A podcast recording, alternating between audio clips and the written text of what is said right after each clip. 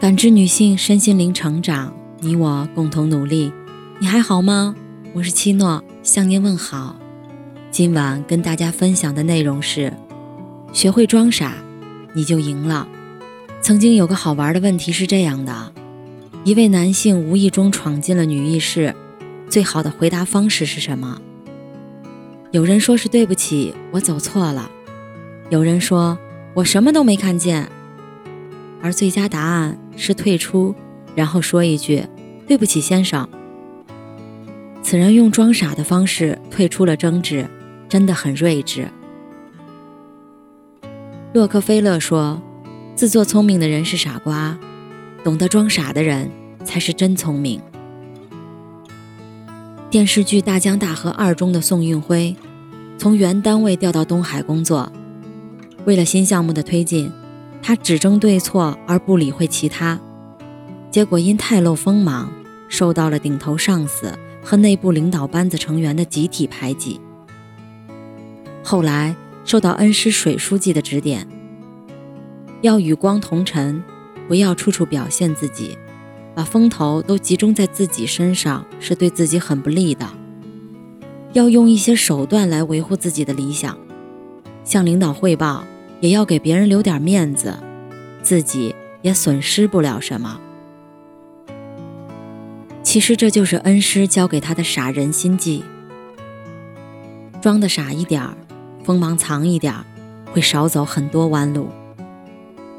知否中的盛明兰就是一个懂得装傻的聪明人。在盛家，面对着复杂的家庭关系，他一直揣着明白装糊涂。尤其是在两个姐姐面前，明兰故意表现的不如她们，假装自己笨头笨脑，给人造成错觉，躲过了很多是非和麻烦，得以安身立命。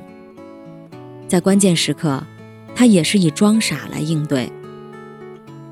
在她当管家时，大娘子跟林小娘都送来自己的奸细监视她，她心如明镜，却采取了装傻的行为。任由这两个下人欺负，最后大娘子看不下去了，出手料理了一切。古人云：“木秀于林，风必摧之；堆出于岸，流必湍之。”人太拔尖儿，不是遭人记恨，就是引人防备。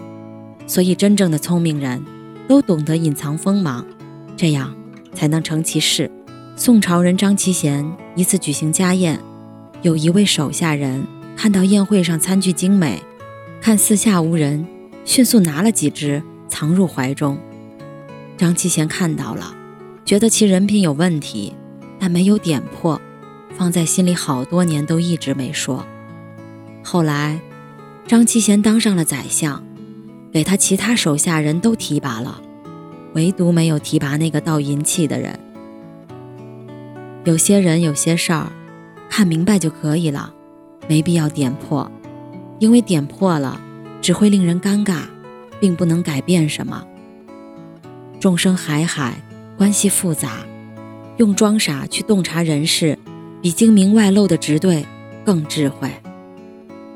即使是最亲的夫妻关系里，最好也要装些糊涂，这样才能收获和谐和幸福。一位妻子很爱美。常为自己买新衣服，又怕丈夫埋怨，总是把新衣服在衣柜里放几天，再拿出来穿。当丈夫问：“又买新衣服啦？”她就回答：“哪有，是以前买的。”丈夫笑笑，也不追问。其实她心里明白，只是不点破。而丈夫呢，为了用钱方便，自己存了点私房钱。放在妻子平时翻都不翻的资料书里，谁知却被妻子一次打扫卫生时无意中发现。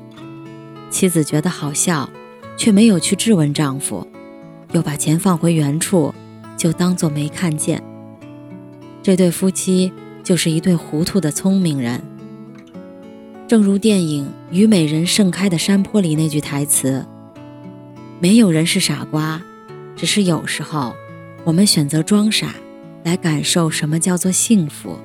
谁言世事不可说，只是看破不说破。有时人和人的智商都差不多，只不过真正的聪明人，懂得在一些事情上装傻。郑板桥曾写道：“聪明难，糊涂尤难；由聪明而转入糊涂更难。人就贵在难得糊涂。”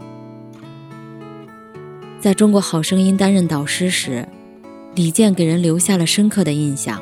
在盲选阶段，有一位参选的女孩被问到做什么职业时，明显表现不自在起来，小声地说：“我是一个活动歌手。”大家都很疑惑，不明白什么是活动歌手。另一位导师哈林解释说：“就是大楼开幕剪彩等商业活动去做助兴演出的歌手。”还没等哈林讲完，李健就淡淡的说：“哦，那和我们也差不多啊。”女孩听了这话。一脸的不自在瞬间不见了，马上笑着说：“我怎么能和您相比呢？”一个尴尬的场面被李健不动声色的化解了。这恰到好处的装傻，正是一个人高情商的表现。有人说，聪明是一种天分，而装傻则是一门哲学。真正有智慧的人，都懂得该糊涂是糊涂。反而会受益良多。张作霖就深谙此道。当年他手下刘亦菲在上海被打得屁滚尿流，后来他化妆成和尚，靠着乞讨才回到东北。作为败军之将，刘亦菲去见张作霖，紧张得直冒汗。结果出乎意料的是，张作霖不但没有动怒斥责，反而显得特别高兴。他说：“太好了，你回来了。”听说你化妆成和尚了，在江南，只有你跟孙传芳打了八个小时的仗，别人一枪没放就投降了。现在我又给你新编了个旅，好好训练吧。张作霖用这样的方式给刘亦菲留了一个面子，不但鼓舞了她的士气，更培植了她的忠心，可谓是一举多得。真正睿智的人，懂得在别人陷入窘境时。给人找个台阶下，与人方便的同时，也是与己方便。不揭人伤，不笑人短，适时装一点傻，用无痕的方式帮人除危解困，是人的一种修养，也是做人的格局。《道德经》中有这样一句话：“知不知上，不知之病。”意思是，不知道而装懂是愚病。而知道却装傻，则是上上之治。正如莎士比亚所说：“与其做愚蠢的聪明人，不如做聪明的笨人。”很多时候，学会装一点傻，其实更是智慧的表现。做人的最高境界，就是大巧若拙，大智若愚。学会了装傻，你就赢了。感谢您的收听和陪伴。如果喜欢，可以关注我们的微信公众号“汉字普康好女人”，普是黄浦江的浦，康是健康的康。添加之后，您还可以进行健康自测。我们下期再见。